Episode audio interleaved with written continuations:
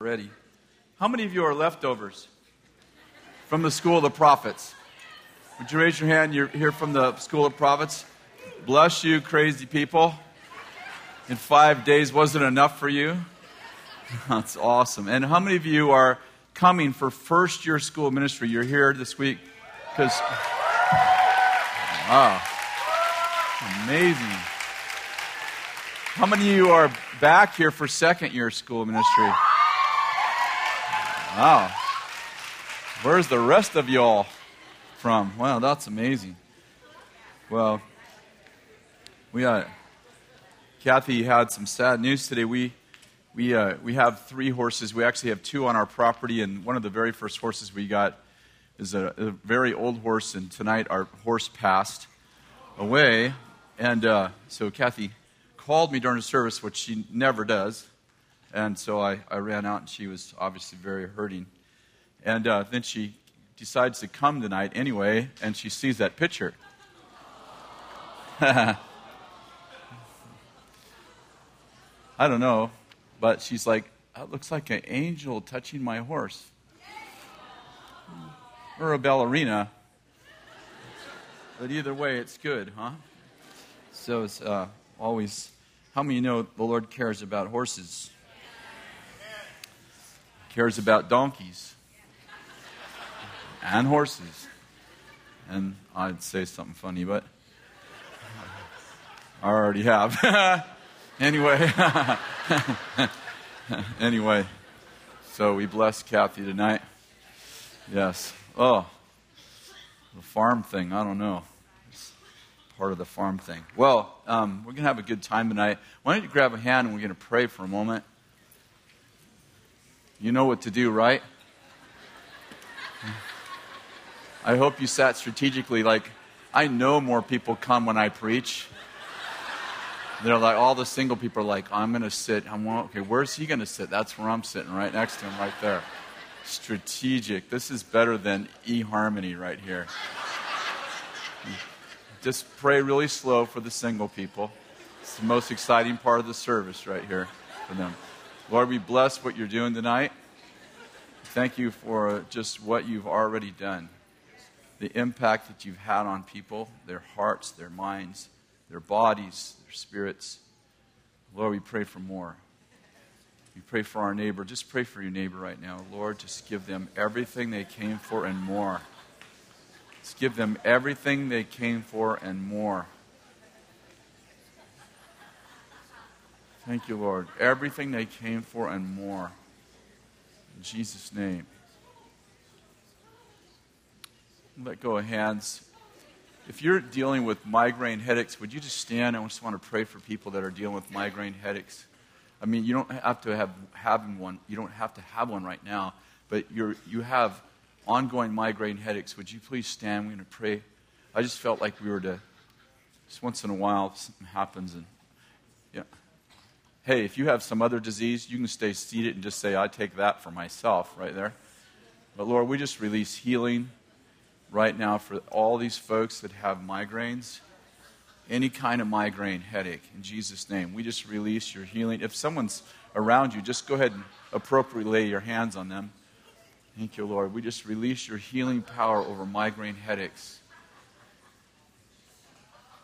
In Jesus' name. If you're watching by Bethel TV, you can just join us right now. Just stand up in your living room and just receive this. Stand up wherever you're at. Just stand up right now and just receive healing for your migraine headaches. In Jesus' name. Thank you, Lord. And those of you that are just getting prayer, just say, I receive that for myself. Some of you have been prayed for hundreds of times, but this is the one right here. This is doing it right here in Jesus' name. Okay. Um, uh, I, felt like we were to pray for people who f- you're feeling like really emotionally unstable. Would you stand? We're just going to pray for your soul right now. First John, uh, one of my favorite verses. Beloved, I pray that you'd prosper and be in good health, even as your soul prospers. And you're just feeling like you're going through a really fragile time. Would you stand, please? Would you stand? You're going through a really fragile time, and you feel really super like, you know, I've been there many times, just not wholly stable or, or just maybe fragile, or maybe is the right word. You feel really fragile. Would you just stand? Just let us just strengthen your soul. You know, the Bible, uh, Isaiah declared, strengthen the feeble.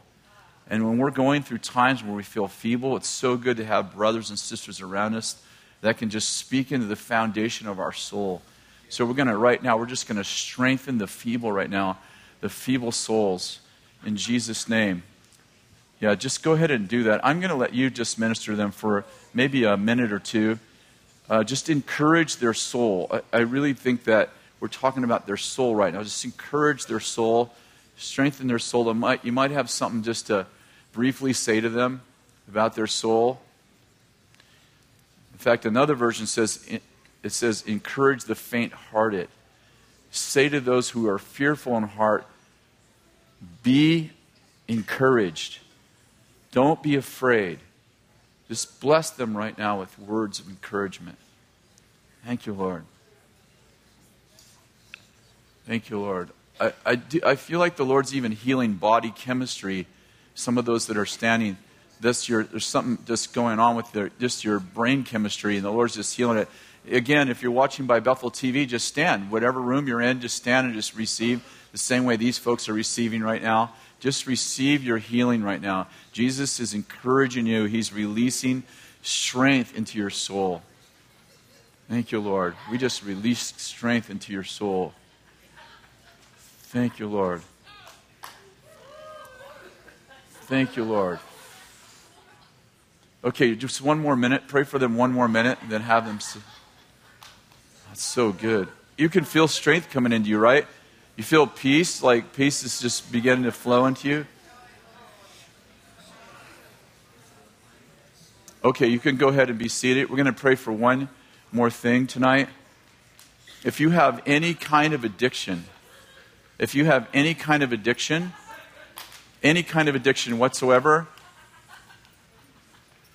whether it's just a, you know, it could just be anything food addiction, addiction to pornography, addiction to anything would you just stand right now? We're going to pray for you right now. I understand it takes humility to stand, but how many know God's opposed to the proud, but He gives grace to the humble? Maybe you've been prayed for a hundred times and you, you, haven't been healed. But tonight, just stand right now. If you're watching again by Bethel TV, just stand right now in your living room and, or wherever you're watching from. If you have any kind of addiction, just stand right now. There's a bunch of folks right there. Just stand up, be c- courageous, and the Lord's going to free you right now. Why do I have to stand? Well, you would what if I don't get free? But what if you do? We, we say physical obedience brings spiritual release. So, and by the way, you're among really good people who have also struggled with different things. So, if anybody's judging you, then it's their issue. So, Lord, we just speak release to captives right now. We speak release to captives. I was reading this Isaiah 61 word during worship tonight. We speak release to captives and freedom to prisoners. And by the way, the idea that you're addicted, the, Bible, the, the, the Lord says that's a lie, that you are not, you are not addicted. You're, the Lord's freeing you right now in Jesus' name. He's freeing you from chemical addictions, from addictions to pornography, addictions to unhealthy eating, addictions to, to uh, going back to bad relationships. And Lord, we just break off, we just break off the patterns that are unhealthy in our lives. The patterns that are unhealthy in our lives. There's about there's several people you didn't stand because I said addictions, but you're addicted to, to people who abuse you. Would you stand right now? You keep returning to relationships that abuse you. I've known so many of these people, even in my even in my extended family. You're addicted to people who abuse you. Would you stand right now? Stand right now if you're addicted to people who abuse you. You've been in relationship after relationship, and each of those relationships abuse you, but you tend to find those people. And again, Bethel TV, stand right now. Lord, we break off these addictions right now in Jesus' name. This, this, this tendency towards finding people who will punish us. And we release forgiveness over their souls right now. We break the bondage of shame in Jesus' name and we say, You're way too awesome to be acting like that, and you are a son or daughter of God.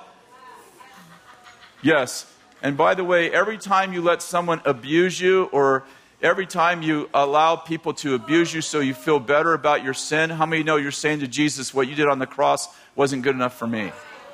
And so, Lord, we thank you for the cross, that the cross didn't just forgive us, it actually cleansed us from all unrighteousness. And so we speak a cleansing from all unrighteousness in Jesus' name. And we pray and we speak over each one of you healthy relationships in Jesus' name. That this is the beginning, this is the turning point. Tonight is the, is the first day of the rest of your life in relationships. And the truth is, is that from this day forward, you will actually track, attract healthy relationships. People who will honor you, people who will protect you. Lord, we speak that over them right now in Jesus' name. Everybody said, so be it. That's a good word. You can go ahead and sit down. Well, um, I've been doing this um, series. I don't know how many of you were here the last uh, month or so, but I think I've done two sessions on um, on healthy marriages and healthy relationships. How many of you were here for the family talk I did? Uh, I think a couple of weeks ago I did a session, uh, family talk, and Kathy and I are starting to write a book on. Uh, I, I, don't know what's to the title's going to be, but it's going to be about raising families, healthy families, and and um, and I, I, just put on Facebook. Oh, I don't know, a week or two ago. Hey, Kathy and I are writing a book on family. What would you like us to talk about? And I had, I got, uh, I think there's 504 comments on there.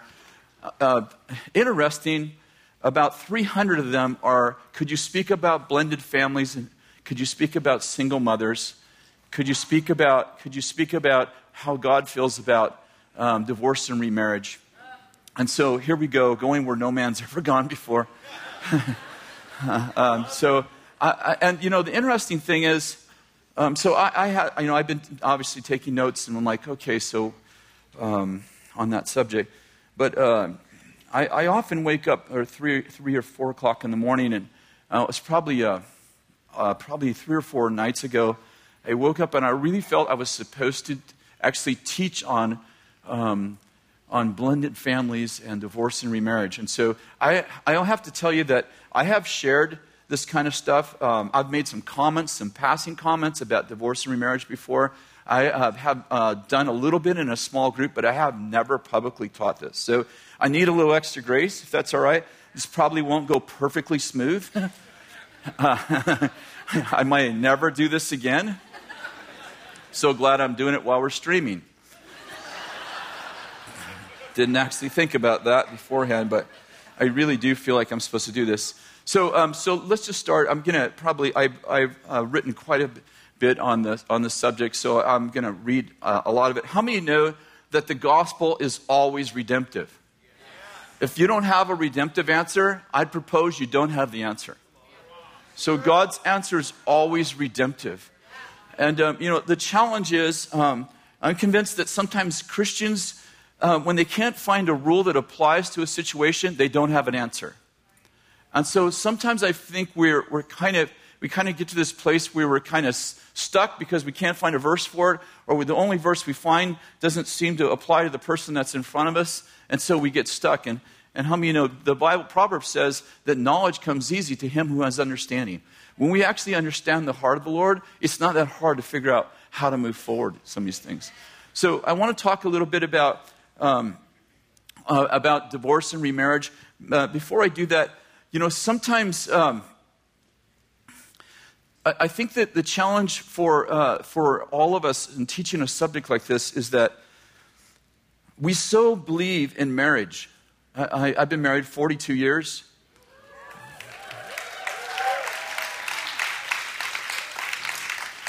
I've often I've had many hard things in my life, but thankfully none of them have been my marriage. And that's a miracle. And she's a martyr. um, and so, uh, so the challenge when we're talking about divorce and remarriage, I, I think, at least from, for, for me, at least as a, as, a, as a teacher and as a father and one of the fathers of this house, is sometimes we want to be redemptive about people who are divorced and people who have remarried or people that are divorced and are thinking about remarriage. And on the other side is there's a lot of people in hard marriages. And so sometimes we, in our, like, we don't want to be so zealous about, like, yes, God forgives you and let's go on, that we say to the person that's in a tough marriage, it's okay, just end the marriage and go on. And, and so I, I, feel the tension. Even up here, I, I knew I was going to feel this tension because when I've made comments about it uh, in years past, obviously in Moral Revolution, we get lots of opportunities to talk about sexuality, lots of t- opportunities to talk about marriage and, and the, the single and divorce and uh, living together. Those, those questions all come up in, in question and answer times. And I'm like, how do I how do I give this person a redemptive answer without letting the rest of the room that's in hard marriages feel like it's okay to divorce? And so I, I feel the tension tonight. And I, maybe that's why we don't speak into it a lot, because it's, it's not so hard when you're with someone in your office who's been divorced and is now remarried to speak specifically into them and to give them tons of hope.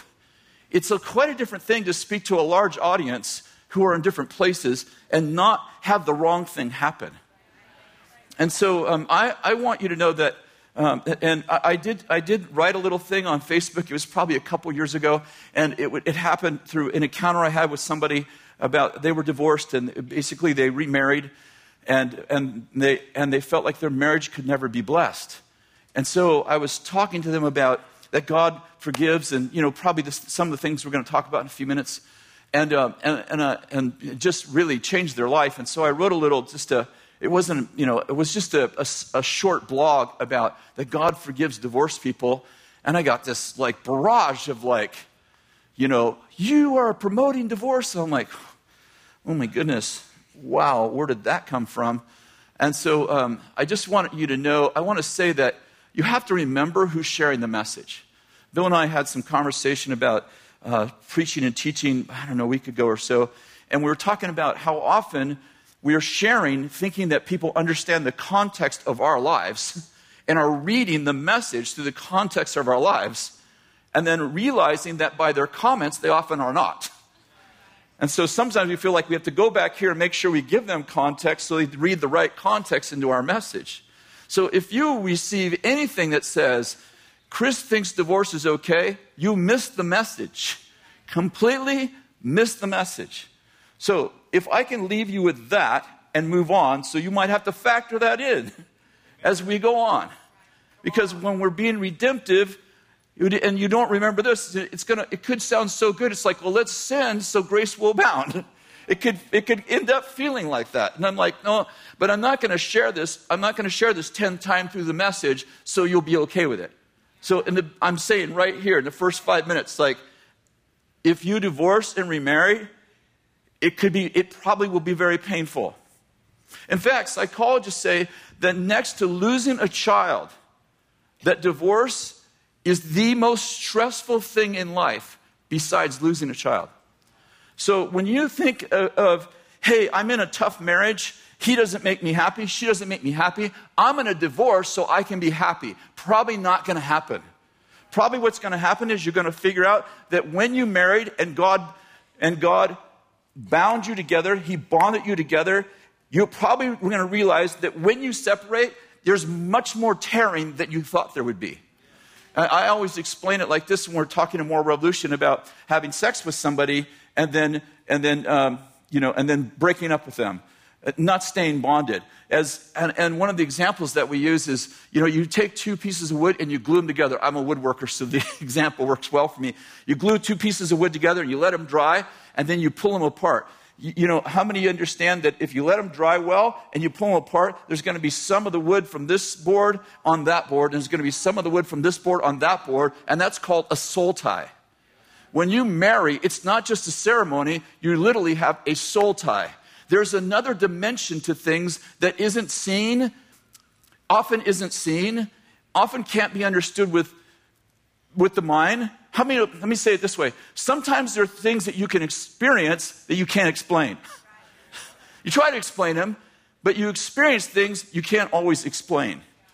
And when you marry somebody and you bond with them, and you're like, okay, I got all these problems with this person, I'm going to solve this by, you know, it's kind of like, we're just going to break up. It's like, it doesn't quite work like that. And there's a tearing that happens, and now you have the soul of somebody else with you, and they have some of their soul with, with I'm sorry, you have some of their souls with you, some of your souls with them, and you tend to go, to, go through life with a piece of someone else with you. It, it, again, hard to explain, not very hard to experience. And so, divorce is a very tough thing. When God says no, there's always a reason. How many know God created sex? I mean, He could have had you lay on an egg, you know, like lay an egg like a bird. Like, I mean, I don't know how many of you be here. Your turn. I, I don't know why we see God like He's the cosmic killjoy or something. It's like it was His idea to make it fun. Uh, uh, Psalms 34 8 says, Taste and see that the Lord is good. How many know when you eat and it tastes good? How many know the Lord could have like fed you intravenously or, I mean, you know, but the idea that it's fun to eat reminds you of the Creator. How many know He created you for His good pleasure? I mean, the Lord likes pleasure. So when we, when we say, well, God just doesn't want me to have fun, He created fun. He was the inventor of fun. So when you think of it like this way and you go, okay, the God who created fun and created me to have fun and created my body to experience fun, that guy said, don't do it that way. Probably a reason. Are you with me? So, divorce. Um, oftentimes, God speaks into things how many know that there's a difference between a commentary and a documentary? A commentary is what does God think about that, and a documentary is this is what happened and this is what God did. Are, you, you understand the difference? In other words, sometimes God speaks into a situation. Uh, Esther is a great example. I love the book of Esther, by the way, but the Bible, the Bible is clear that Esther slept with the king. I mean, God wasn't saying, hey, you want to. And by the way, the king divorced his wife to look for another queen. How many know God wasn't, wasn't saying, hey, if you want to make friends and influence people and change the nation, do this? He was saying, that's what they did, and here's where I interacted with them. And what I'm getting at is that God often speaks into a situation that He didn't create, but He redeems. Sometimes we get that wrong because we don't know when God's speaking as a documentary, this is what they did, and this is how I intervene, or a commentary, this is what they did because I told them to do that. I'd propose the book of Acts is some commentary and some documentary. Sometimes they did exactly what God said to do, and other times they did it, and God goes, and this is where I intervened. A really good example, and a really, really important example, happened during the Civil War. Um, you'll remember that the Civil War was over largely over the slave issue.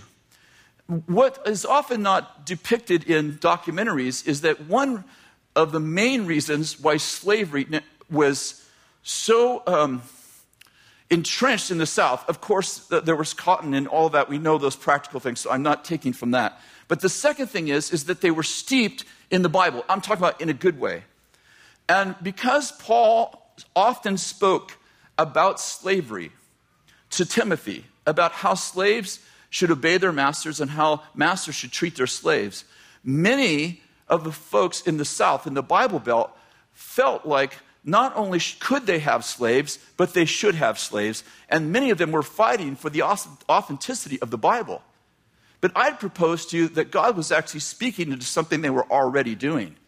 God wasn't saying, take people slaves. He was saying, You have slaves, so treat them as if you have a master. In fact, Colossians, I'll just give you a quick example, Colossians 3:22, and there's many verses on it in the New Testament. Slaves in all things obey those who are your master on earth, not with external service, as those who are merely pleasing men, but with sincerity of heart, fearing the Lord. And then chapter 4, of Colossians, he speaks to the masters. Masters, grant to your slaves justice and fairness, knowing that you too have a master in heaven. My point is this God wasn't validating slavery. He's saying, You have slaves, so this is how you're going to treat them. I'm saying, was that a commentary or a documentary? I'd propose that God, I, I propose that God doesn't like slavery, that he came to actually free oppressed people, that he came to set captives free. that all through the Bible, God was releasing captives and freeing prisoners, that He rose Moses up to free slaves. But in a culture like the Greek culture that Timothy was in, where they actually had slaves and slavery was already legal, he was saying, okay, this is the system. You already have slaves. So listen, how, do, how does the kingdom actually influence a system that's already evil? And God goes, okay, slaves, until slavery goes away, this is how to behave with your masters. Masters, until slavery goes away, this is how to treat your slaves. And 400, no, I'm sorry, 637,000 people died in a civil war because we, uh, we misunderstood documentary and commentary. Now, I understand there was other reasons, but if I could at least factor that in. In other words, it's important to understand that God's answer is always redemptive. If you don't have a redemptive answer, you have to check your answer. We have to go back to how many know Jesus died on the cross to redeem us? This is our core, core, core. Like you get all the way down to the root of everything, and you go, okay, if Jesus came to redeem the earth, point one, let's keep the main thing the main thing, and I have an answer that doesn't relate to that root, I have a, I have a reason to question it. If I have someone in my office and they're asking me a question and I don't know the answer, I can step back while, they're, while I'm interacting with them to go, okay, what would redemption do in this situation? I may have not ever been in that situation before. What would redemption do in this situation? I've had people, the first three years uh, that I was here, I did lots of the counseling. Dann Farrelly and I were are the main counselors, also um, Alan Ray.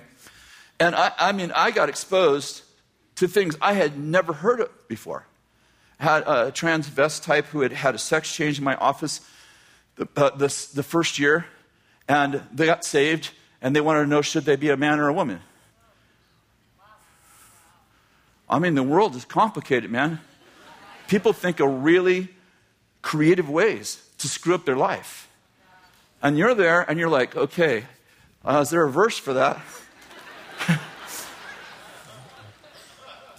I mean, what do you do? Do you like, um, let me see if I can get you a meeting with Bill. Bill will know what to do about this.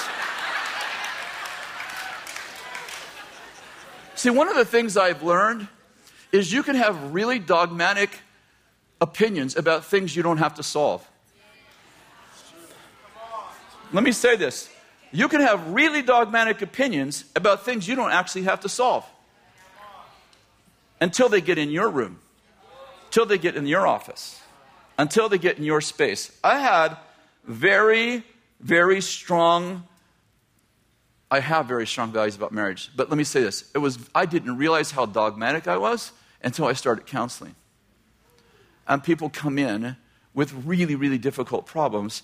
And my dogmatic black and white justice answer couldn't find a way of redemption.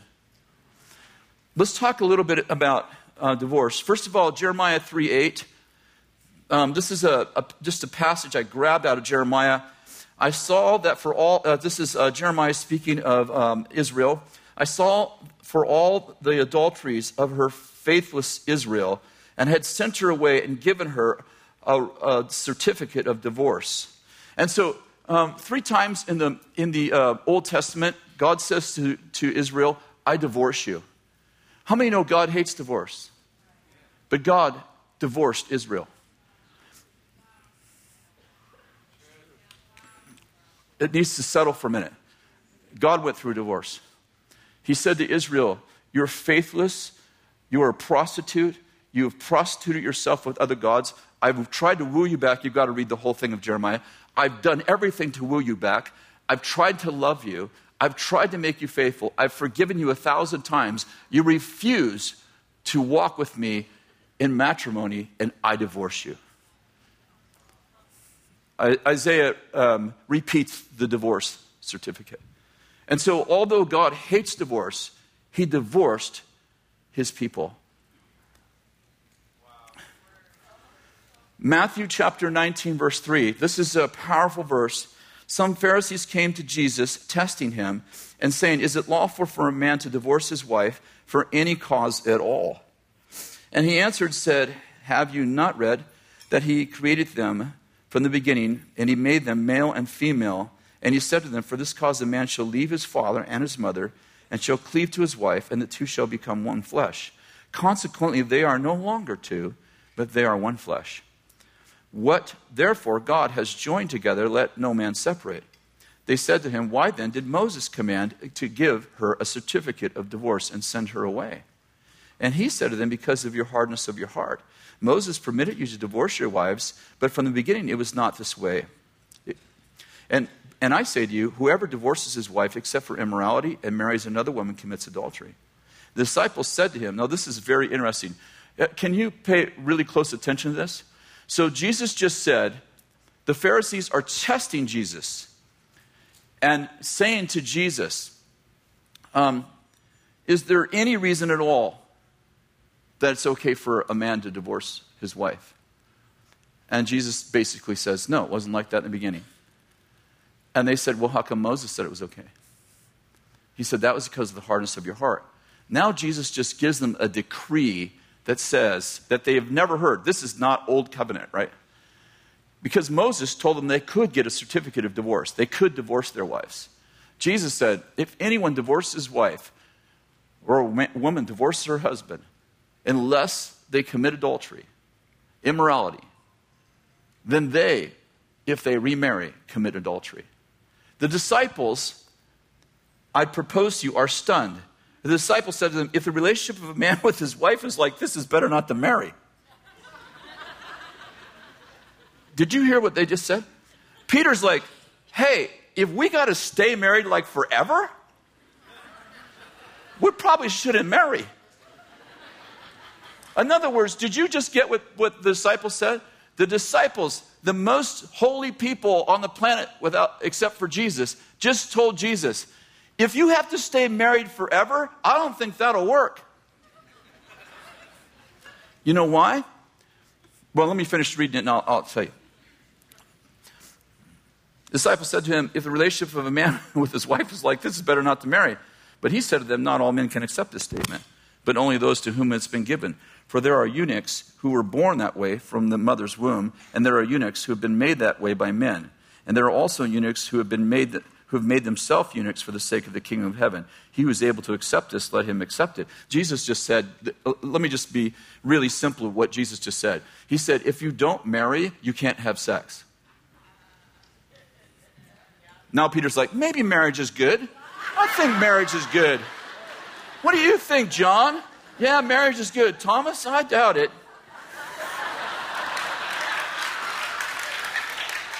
Jesus just gave the highest standard for sexuality. He just said, if you want to be a eunuch, you don't have to marry.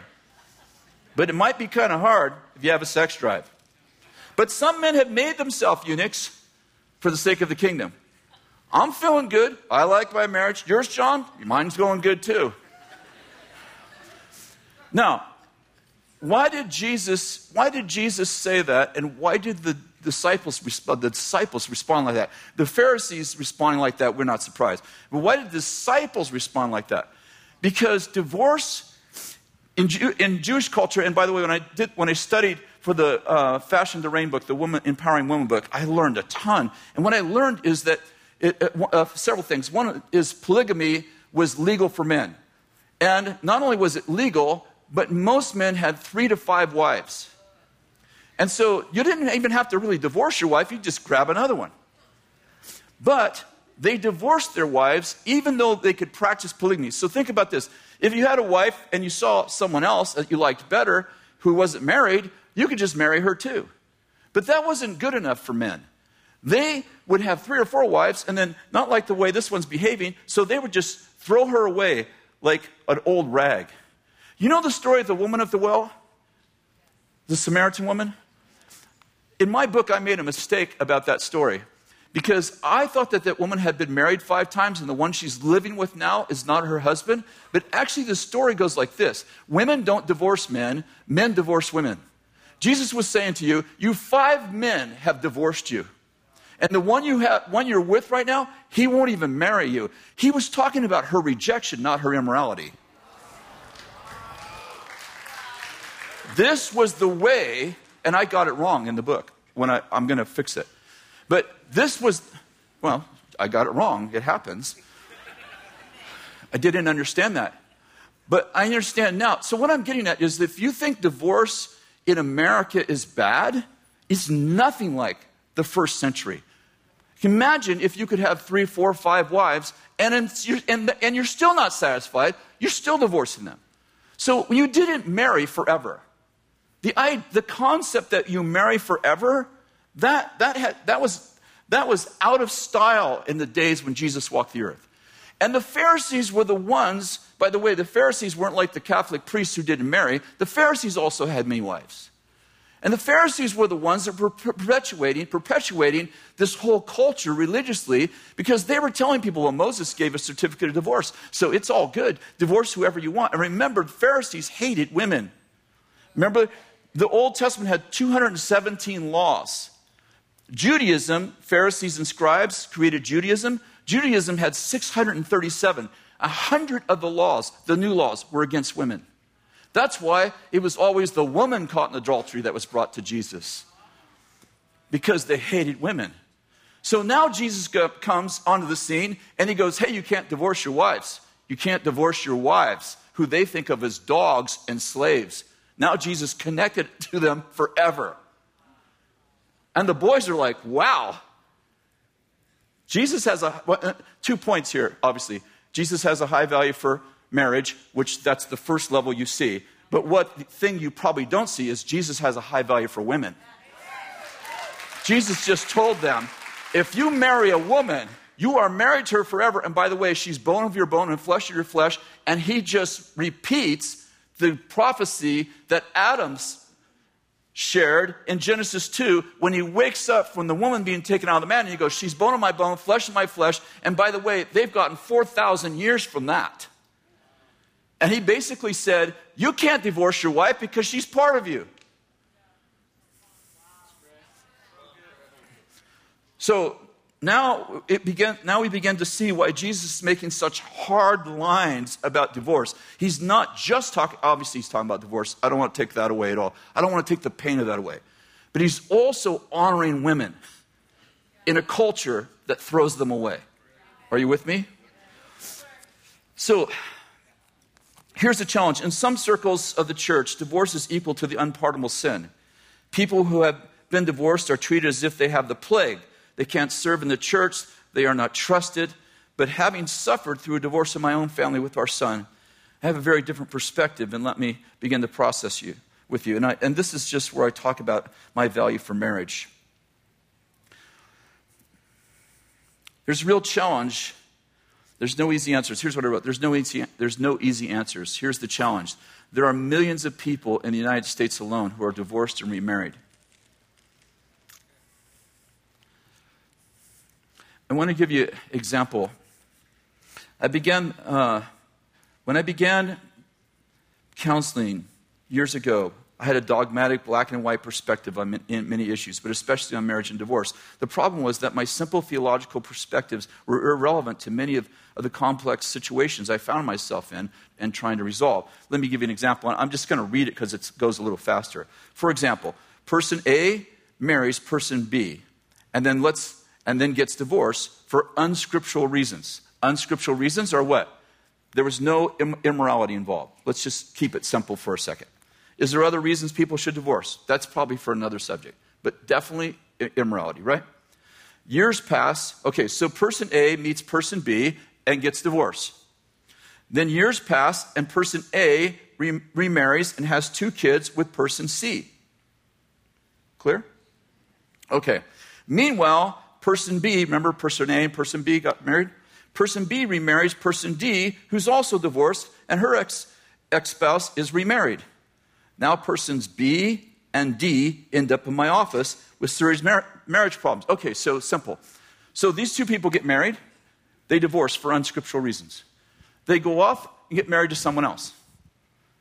And one of those couples, by the way, I'm giving you the exact, uh, this is all I did is take letters and exchange them for names. Because this really happened. This is my first counseling session on marriage. Person A and B, by the way, person A and B are married, and person C and D are married. Person, these two people right here, person A and person D, they go on a missions trip. They're Christians. They find each other, have sex on the missions trip, and come back and blow up their marriages. They have children from those marriages. They get married.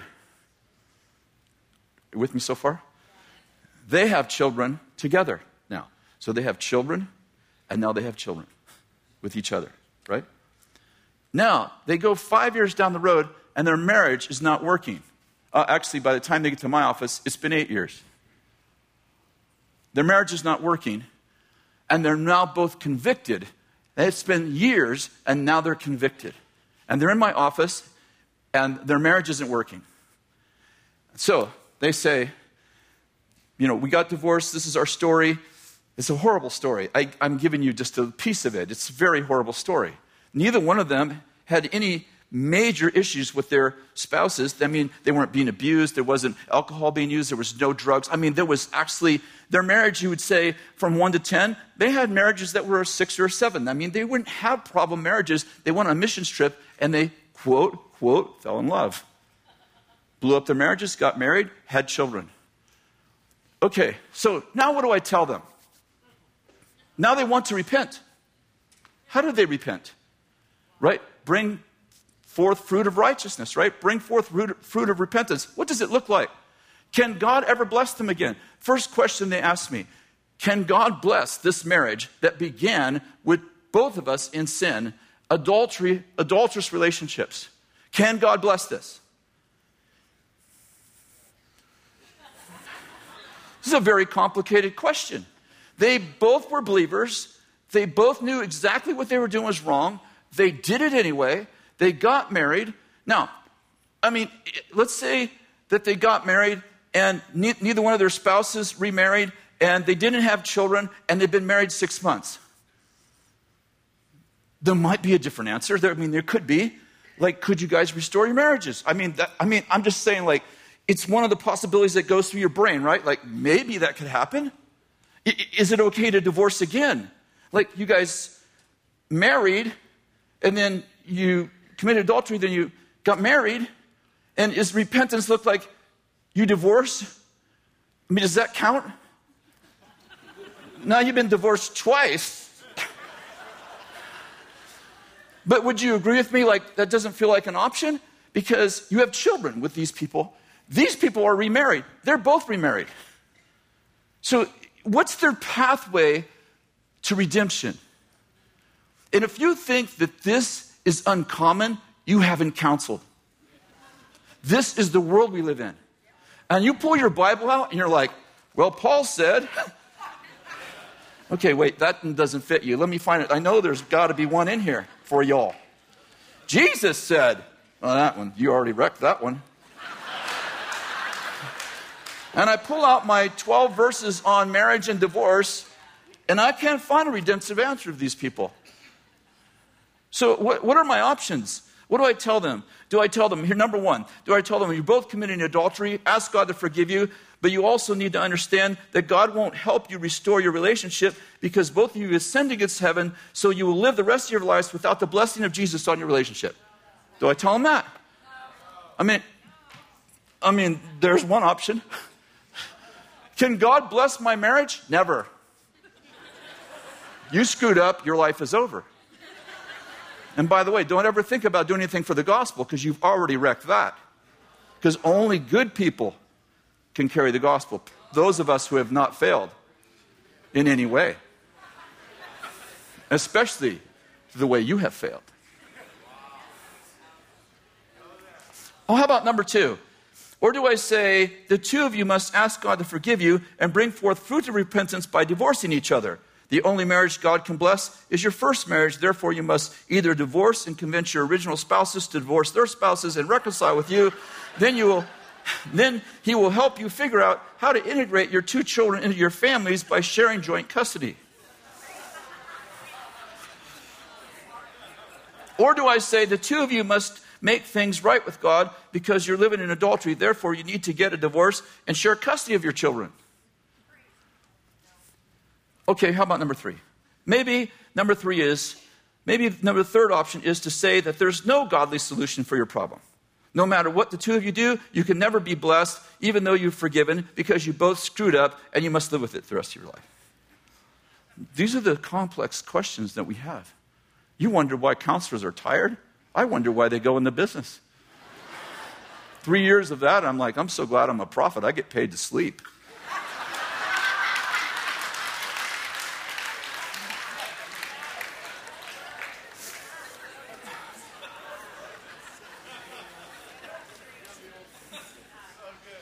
See, and here, let me just let me just make it harder. If you marry and you divorce, we have these questions. We have all these issues, right? We have some clear things that Jesus said. We have a couple of things Paul said. We know about um, Genesis 2. And so, like, we have some things. And how about the people who go, I don't marry, I just live with people? I have three children with four men. Then I decide to get married. And we're like, oh, that's awesome. They're finally marrying. Wait a second. They've actually been with four other men for years. Five years with this one, four years with this one, eight years with this one, got three children from three cohabitations, and now they decide to marry. And we're like, they finally get it. They're going to marry. Oh, if that's how we feel about it, then maybe it'd be better to practice. Because if you did that with marriage and you're on your fourth marriage, we wouldn't be doing this. So those folks didn't even try to obey God for three times. Lived together, had sex together, had children together, cohabited, broke every rule, didn't make a covenant with God at all, didn't make a covenant with each other. Is that better? Because we deal with people like that a lot better than we deal with people who tried I don't know a person in this room, I don't know all of you, but I bet you if I brought somebody up here and we married them after they've been living with three or four people, that it wouldn't even come up if they could be blessed. I'd be like, they're finally going to have a relationship that's blessed. See, part of the challenge is we don't think. We just make statements about stuff we don't know anything about. We haven't thought through it, and the divorced person is the person who's carrying the weight of our judgments when we don't know what the heck we're talking about because we haven't thought through it. And we go, well, let me, say, let me tell you what Jesus said. Well, you're already past that. So, I mean, obviously, let me just be clear. If someone comes to my office, two people, and they're like, we want a divorce, we're not getting along, you already know what my answer is going to be, right? Well, that's a dumb idea. Well, but da da da da da da da, we're incompatible, get compatible. She doesn't make me happy, she's not supposed to make you happy. Happiness is an inside job. I mean, three times in 40 years, I've counseled people to divorce, and you, if you knew the circumstances, I don't doubt you would have done the same. So think about how many people I have counseled. Hundreds. Hundreds. It wouldn't even be 0.001% of the people that I've said, You've done everything. It's time to leave. Every other person, I'm like, Nothing's impossible with God. Hang in there as long as you can. Now, I've, I've, t- I've counseled people to separate. How many you know? I don't go for abuse. Especially, I grew up in, abuse, in an abused home where my mother was beaten, so I don't do man hits woman. I don't do woman hits man either, but just to be clear. yeah. To tell you this story real quickly, it's kind of a funny one. I'll give you the short version. I had counseled this woman, and she told me that her husband grabbed her and put her up against the refrigerator, and you know, slammed her up against the refrigerator, and he's done it twice to her, and you know, and so I had been counseling her for like three or four weeks and three or four sessions, and so you know, I, I finally said, "Would your husband be willing to come in?" And she said, "Yes, my husband said he'd come in." This is after like the fourth session. I'm like, I, I got both barrels loaded for that guy remember, I grew up in a house that men abused my mom. So he comes in, and instead of like doing the Danny Silk brave communication, like ask questions before you have opinion, don't develop an opinion until you've actually heard the story from both people. I tell you, this one made me learn that. So he sits down and he's never been to church eh, in our church before and after, you know, hi, how you doing? I start on him. I'm like, and your wife said that you grabbed her by the arms and you pushed her against the refrigerator and you did this and you bruised both of her arms. He goes, whoa, whoa. Did she tell you that she had a meat cleaver in her hand? and that she's thrown it at me twice and that she hits me with, with, with iron, cast iron pans while I'm sleeping?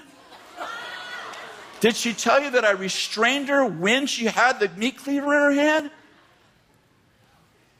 I said, Did you have a meat cleaver in your hand? She said, Well, I had to. He's bigger than me. I'm like, Oh. Did you hit him with a iron frying pan while he's sleeping? Well, I can't hit him while he's awake. Oh, you should have heard that story. I walked out of my office and I walked into Dann's and I just broke. I'm sorry, it wasn't funny, but it, it was so funny. I'm like, okay, okay, ask questions before you develop an opinion. Right? Proverbs says you hear one side of the story, and then you're a fool if you don't listen to the other side, right? So, okay. Okay, I would propose to you that nothing is beyond the redemptive nature of God. If you've been divorced and remarried, God bless you. God bless your remarriage. But I sinned. Did you ask Jesus to forgive you and did you repent? Repent means you think differently. Yes, I did. Okay, did he do the same? Yes, he did. All right, we're going to bless your marriage right now. What are we going to do with this? Wait, let's just start here. When we start from a blessed place, other things work out that haven't been working out. Okay, so let's just start over. You're not a leper. Divorce is not the unforgivable sin. I love what uh, um, Paul Manwaring, I almost said the Apostle Paul. Paul Manwaring shared this example many years ago. I love it. I've shared it so many different places. He, uh, he was, of course, a prison governor in a juvenile prison for many years. And he said, I used, to, I used to love to get a really inexpensive Bible, and I would get in front of the prisoners and I would say, Let me, let's remove all the books of the Bible were written by murderers. There goes the first five books of Moses. Here goes the 13 books of the Apostle Paul. Oh, there goes most of the Psalms written by David. And when we get done, we got a Bible, it's about that thick. And he goes, Here's the Bible written by all the people who hadn't killed somebody. Okay, now let's take out the, the ver- let's take out the, the chapters where people have done other things wrong. Oh, there's no Bible left. And what I'm getting at is this if God can use murderers to write the Bible, certainly He can qualify divorced people and recommission them. Certainly, He can recommission divorced people to live again, to love again. Thank you, Kris, for that word. Now, what can God do with blended families? Well, the first God ordained nation was founded on a blended family. Jacob had two wives and two mistresses, to which were born 12 children. 13 children, actually. There was a girl born. How many know? Well, let me just tell you Genesis 29 13, Jacob marries his first cousins. By the way, I don't know if you know this, but Rachel and Leah weren't just two wives, they were Jacob's first cousins. okay, well, it just seems a little weird to me. Jacob married Leah and Rachel a week apart. Leah gave birth to number one child, Reuben, then to Simeon, then to Levi, then to Judah. Then Jacob had sex with Rachel's Bilhah, I think that's her name, maid, and she gave birth to number five and six. And then Jacob, then, then Leah got jealous and gave her her servant was named Zilpah, and she gave birth to number seven and eight. Then Leah got pregnant with number nine, ten, and 11. 11 being Dinah, the girl. Then God finally opened Rachel's womb, which is the only wife he actually loved. And she had number 12, Joseph, and number 13, Benjamin. What I'm getting at is this God blessed a nation. How did the nation start? With two wives who were cousins. I don't know why it just got me so. And two mistresses in whom he wasn't married. Now, why is that important? If God can make a blessed nation out of a dysfunctional family, then certainly God can fix your family. What have you been through? Isaiah 61 3. And I will give you beauty for ashes. That's just a good word right there. It takes the power of God to take dysfunctional situa- situations and make something beautiful out of them. But tonight I want to say this God, not just can He, He will. Not just can He, He will. I, I have pages on how do you blend families. I, I, don't, I don't know if I want to do 20 minutes of that. I want to do a few minutes of God wants to redeem a culture that forgives everyone and empowers people to their full place in God. What's your past like? Not so good? Well, welcome to the family. Welcome to the family. You know, it's funny because um, it's not funny in a humorous way. The Facebook post. I don't want to say I was shocked because it's Facebook. I mean, people, one, the first year I was shocked. Now not, I don't think anything surprises me anymore. The biggest judges on the marriage issue were believers. I, you know, I struggle because I'm like, do you remember where you came from? Now, let me just say this. People say certain things like, people who commit adultery deserve mercy. Absolutely. How many know mercy means you don't get what you deserve? But in order to get mercy, you have to admit that you did it. Did, did you hear what I said? I'm saying grace means you get what you don't deserve. And I, I love this illustration. It didn't start with me. Maybe, I don't know if Bill repeated it first, but I heard it years ago. If you're going 100 miles an hour and the speed limit's 50 and a police officer pulls you over and he doesn't give you a ticket, how many know that's mercy? You did not get what you deserve. But if you're going 100 miles an hour and the speed limit's 50 and the police officer pulls you over and he gives you $1,000 for speeding, that's grace. you didn't get that, did you? You're not laughing. Like, you got what you didn't deserve. And what I'm getting at is that both of those require that you admit to guilt. Because you, it, it all begins with if you confess your sins. So some people are like, you know, well, you know, you're, you're saying that, uh, you know, homosexuality is, is wrong and you're judging them. No, I'm not judging them. I'm simply saying, I'm not, I'm not judging any sin. I'm simply saying, if you want mercy, you have to admit you're wrong. But until you admit you're wrong, no mercy or grace flows to you. It only flows to wrong people. Are you with me? I'm saying if I lied, let's say I lied, I lied to Bill, I lied to Bill. Help me understand until grace and mercy are waiting right here. They're both waiting for me. What are they waiting for me to do? Repent. As soon as I repent, like a millisecond after I say, Lord, I was wrong. Okay, tell Bill you lied. Bill, I lied. I'm so sorry. How many know mercy and grace come in me? And First John says, when I confess my sin, he's faithful and just to forgive my sin. But then he what? He cleanses me for the reason I sin. Maybe I sin because I was afraid. Maybe I sin because I was trying to impress Bill. Maybe, maybe there's, there's 50 reasons why maybe I sin. But how many know grace comes in and restores not just the fact that I lied, but why I lied.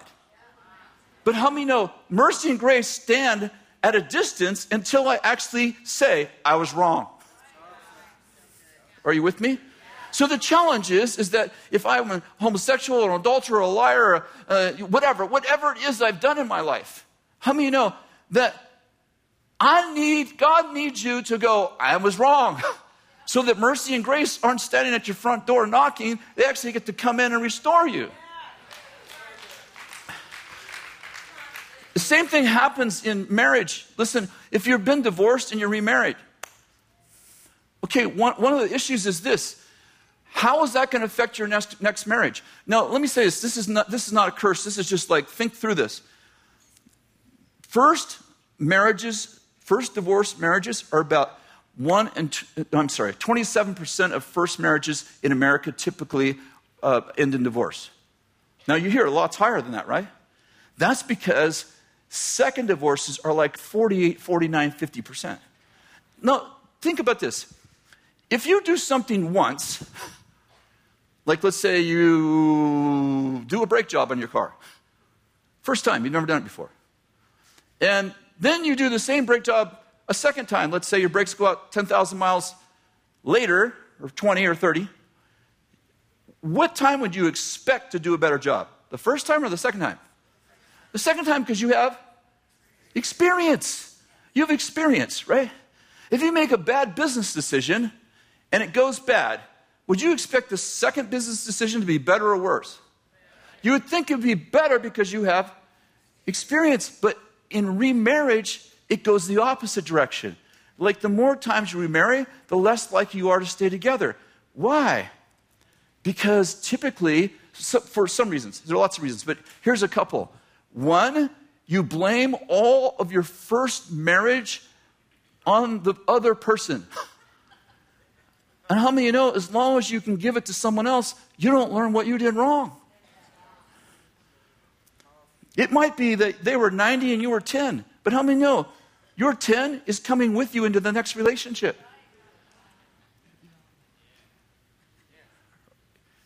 You can't get mercy and grace without saying, I was wrong.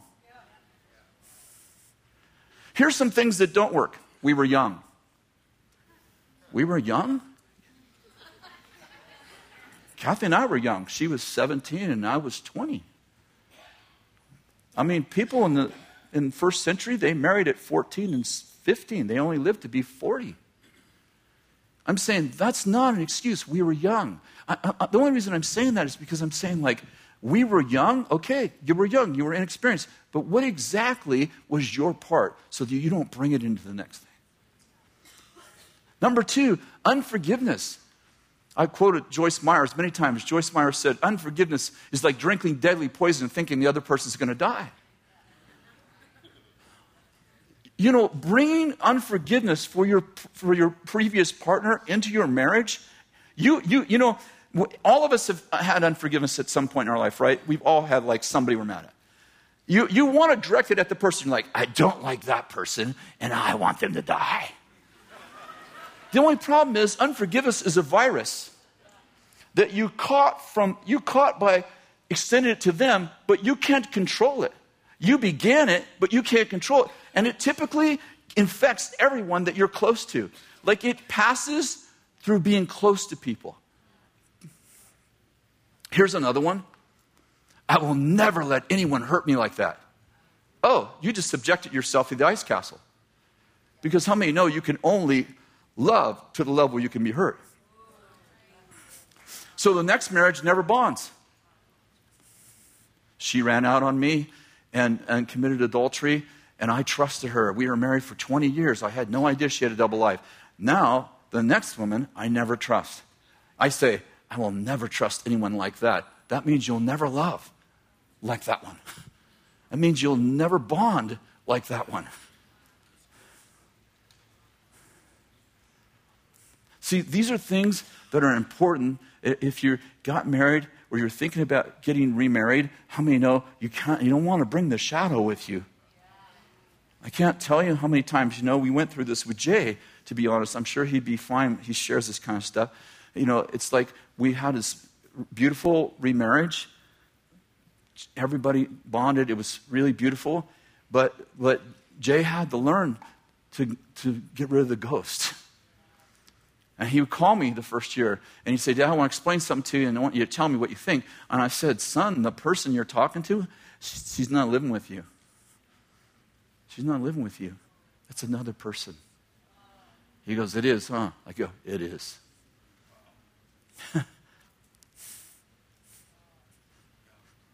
That's not the person you live with, son.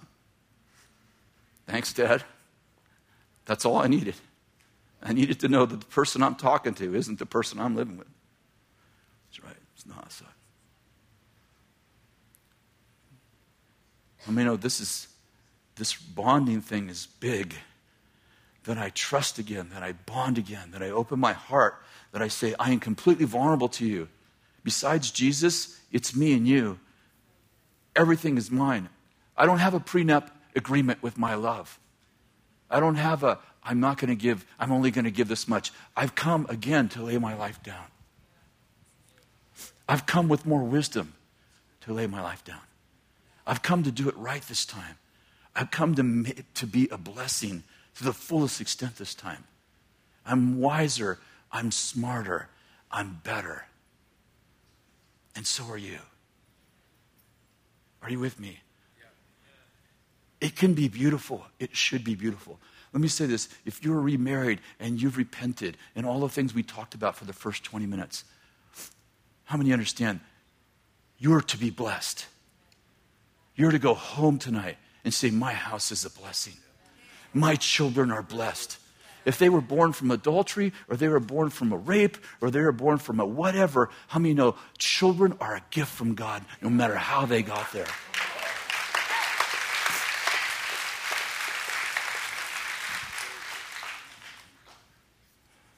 Two, two months ago, I'll finish with this. Two months ago, maybe three, I'm really bad at time. Jason's ex wife, who we don't think of her as that, I only describe her in public like that, so you'll know who she is. She's our beautiful daughter, known her since she was 16, only dad she's ever had. She had a baby out of the, that relationship, out of the adulterous relationship. We love little Jackson. He's beautiful. He's full of energy. He runs across the parking lot yelling, Papa, every time he sees me. We love him, see him all the time, often. And about three months ago ish, I get a phone call. Hey, Dad. About a year ago, I get a phone call. Hey, Dad, I'm, I'm dating someone and I think I'm going to marry him. I'd like you to meet him. This is, this is the first wife. Would you, would you meet with us? Would you have dinner with you, you and mom? So we have dinner with them. We like him. They ask us out a lot. Hey, can we go have dinner again? We like you. So about three months ago, I, I, I get a message that they're going to marry. And I'm in another country. And I think, and I, I, I think I'm in London or something. And, and I, when I go to bed, the Lord says, and you're going to marry them. So I text Bill and, and team and said, is this even okay? Because it, it ain't in the book. I'm off the book, man. In the abundance of counselors, there's victory. But it's not outside of the redemptive plan of God. It's just not in the book. Like, I can't turn to a page and go, oh, it's right here, it's good. So, I, I, my team, my dads, my brothers, of course, my wife, and they're all like, yes. And Dann says, if, you, if, if you're asked, only if you're asked. Oh, that's good. That's very wise. Okay, cool. I get back, and I think a week later they say, hey, Can we have dinner? Great. And we've been having dinner. We, they're part of our family. It's, that's not unusual. So at dinner, it's that, Can we just be the four of us? I'm like, Yeah. Dad, we would like you to marry us. So about two months ago ish, Kathy and I married him. It was beautiful. How many know that's not the best story? Like, that's not how it's supposed to happen. That's not the way I wrote the book. But how many know that God's always redemptive?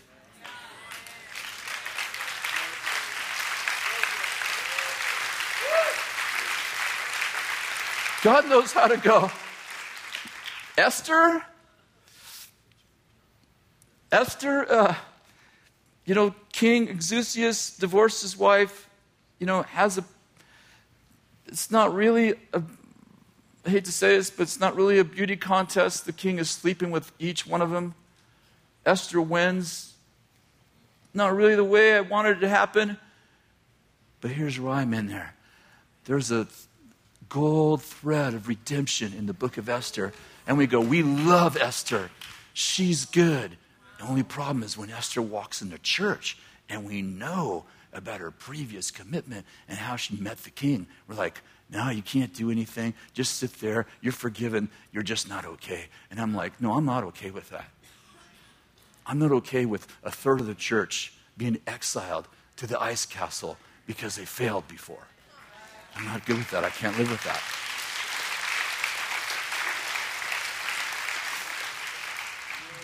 And this is my counsel. If you can't find it in the book, and you know what I mean, right? You can't find it in the book. I love this book. I read it every day. Funny, people who barely read it have trouble with the way I read it. True story. I read this book twice a day, and I talk to people that are mad about my understanding of the book. I have, how often you read the book? I don't know, a couple times a week. I read it twice a day, so maybe I know more than you. It's possible. I love this book. I'm just being a little funny, you know, sarcasm. But here, here's the point I was trying to make. When you can't find it in the book, then you start thinking, okay, what's the heart of God? Way back here. Just begins right here. I go back here and I go, redemption. Okay, redemption is the right answer. So if I come up with an answer that doesn't feel like redemption, I'm like, okay, that can't be the right answer, right? I mean, I'm just saying. I mean, he did a lot to do this. This is the, right? The main thing. This is the main thing, right? I have to always go back. What's the foundation? It's redemption. Okay, okay, good. That's redemption. So, what will redemption look like here? That's not the way. I, I don't like. My son goes through divorce, has three kids. You know, now we have another ex-wife gets married and you know has a, a, ch- a, child from, from another marriage from another boyfriend. And, and, it's like wow this is starting to feel like this is starting to feel like jacob. Oh god bless jacob. God bless jacob. Oh it's going to be okay. This ain't the last chapter. This ain't the last chapter I would take my son, his face in my hands, a year after grieving, and I would say, You're going to live again. You're going to love, look in my eyes. I'd say, Look in my eyes. That I'm looking, I said, You're going to live again, and you're going to love again. And he would say, It doesn't feel true. I say, It's true when he met Lauren. He comes over so excited, but he has this thing. It's in the closet, the bones. The bones are in the closet. Dad, is this okay? There's all these verses. I said, Son, you're going to live again and you're going to love again. He said, I'm almost afraid to be alive. You're going to live again and you're going to love again. This is it. You're going to live again and you're going to love again. I want, I want to end the leper colony I want to end it. I want to end the leper colony in our movement. I want to very much. And I know how we do that without the first five minutes of what I said. I am very concerned about that as much as anyone. I want marriage to be honored, as Paul and Jesus both said. I want marriage to be honored, but we have to end the leper colony. We have to. We have to if you've been divorced, you're single, been divorced and remarried, anything besides you're married to your first, pers- first person, you understand what I'm saying. I've been talking for an hour. Would you stand? I want to pray for you. You know, I'm not trying to embarrass you. I just feel like you need a blessing from a father.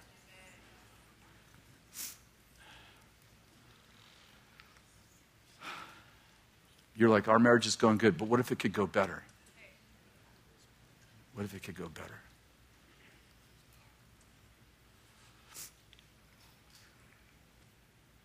Father, you told me to teach this three nights ago.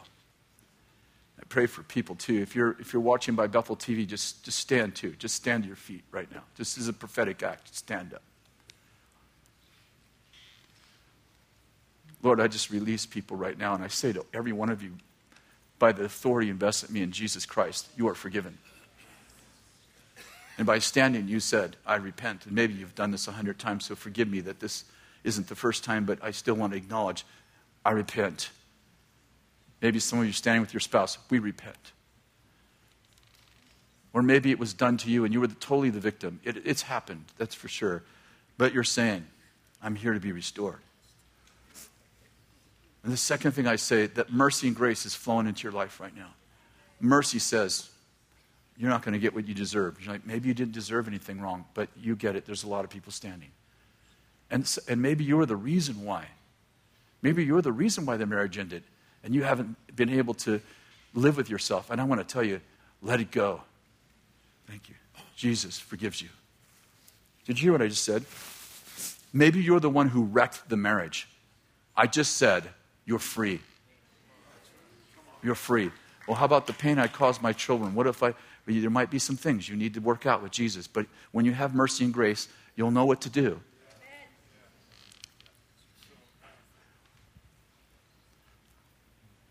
Thirdly, I feel like there's people that are standing. You, have been sick a lot, and, I, and I, I, I it's not because you sinned, it's because you, you, you're mad at yourself, you're angry. And I want to say, forgive yourself right now. In fact, why don't, why don't we just all say together, I forgive myself in Jesus' name. I release myself completely to the mercy of Jesus. And Jesus, and Jesus, I thank you for the cross that forgave my sins, the things I did on purpose when I knew they were wrong. Thank you for the cross, Jesus. And I apply that blood to every single person, people watching by Bethel TV. I just apply the blood of Jesus to you. Some people are like, but I knew I did it wrong. I did it on purpose. That's what sin is. You can't sin by accident. You did it on purpose. But Jesus forgives you on purpose. Thirdly, I bless your home. I bless your children. I bless your finances. I bless your health. I bless your going in. I bless your coming out.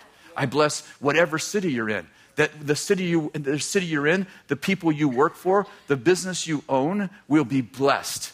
Your children will be blessed. Your stepchildren will be blessed. Your half children will be blessed. In Jesus' name, your cousins, your uncles will be blessed. It'll be like Israel, who started dysfunctionally, but God blessed them. And I would say, just like Israel, as a matter of fact, this is a better covenant, better than Israel. God blesses you in Jesus' name. And then I want you all to say, I receive that for myself. And say, I receive it for my children. I receive it for my grandchildren. I receive it for my stepchildren. I receive it, receive it for my half children. I receive it for my cousins. Come on, I'm serious. And my uncles. And my aunts. And my friends. I receive it for my extended family. I receive it for family I don't even know. That they would be blessed by my standing tonight. In Jesus' name. Can we just give them all a hand to say thank you, Jesus?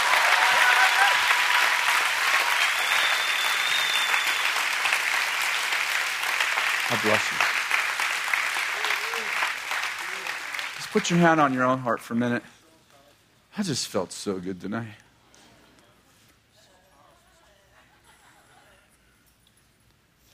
Lord, just bless every person that's in this room. Just bless them. You know, I've repeated this story so many times. You know, I'm, I am, I'm, I'm obsessed with this story right now.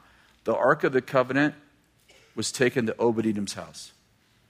It was there for three months, and it said that everything in his house was blessed. And then I realized the Ark of the Covenant was the presence of God everything in your house should be that blessed. Your neighbor's like, hey, where'd you get that car? The ark. Sorry, I just had a little bit of funny there. Uh, I bless this house in Jesus' name. Thank you. God bless you. Thank you for the night.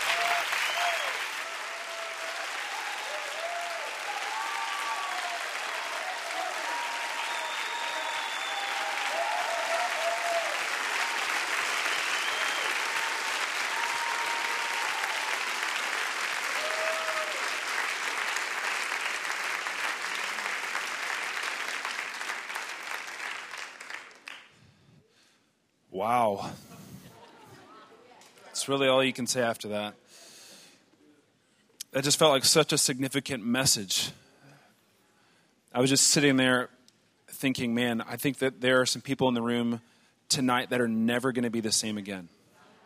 You're never going to be the same again, and you're going to look back on this night as a benchmark night for you and for your family. So I just release that over you that for many of you, you will never be the same again. Tonight is a new night, it's a new day for you. Mm, I'm excited. Well, we want to have a time of ministry.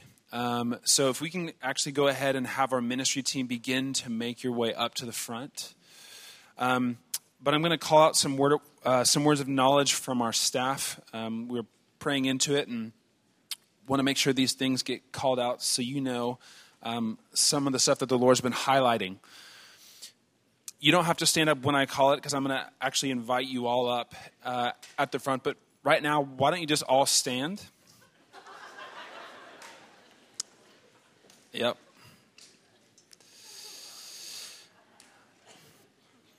So, uh, the rotary cuff, um, blood disease nerve damage, any form of cancer at all, carpal tunnel, um, something that's, that's gone wrong in the left side of your brain, um, asthma, and then something particular with uh, relationships in the family. Um, a daughter, and it might be more than one daughter, uh, that's been estranged from the father. So, uh, family restoration in that area as well. Um, so, we're going to uh, begin to, to have ministry up here, um, but we want to make sure those things specifically that I called out, if that's you, make sure you please come up and get ministry for those things. Uh, but also, as well, if you need prayer for any other thing in your body, any sickness, if you need prayer for uh, restoration, you want to respond to the message, or um, if you want to meet Jesus for the first time, um, if you don't know the Lord and you want to meet him tonight, tonight is your night. Make sure you don't miss out on this. We've got family up here that would love, love, love to pray for you and with you. Um, so you can begin to make your way forward. If that's you tonight and you want ministry, we're up here and then we're going to get some music to go ahead and start playing.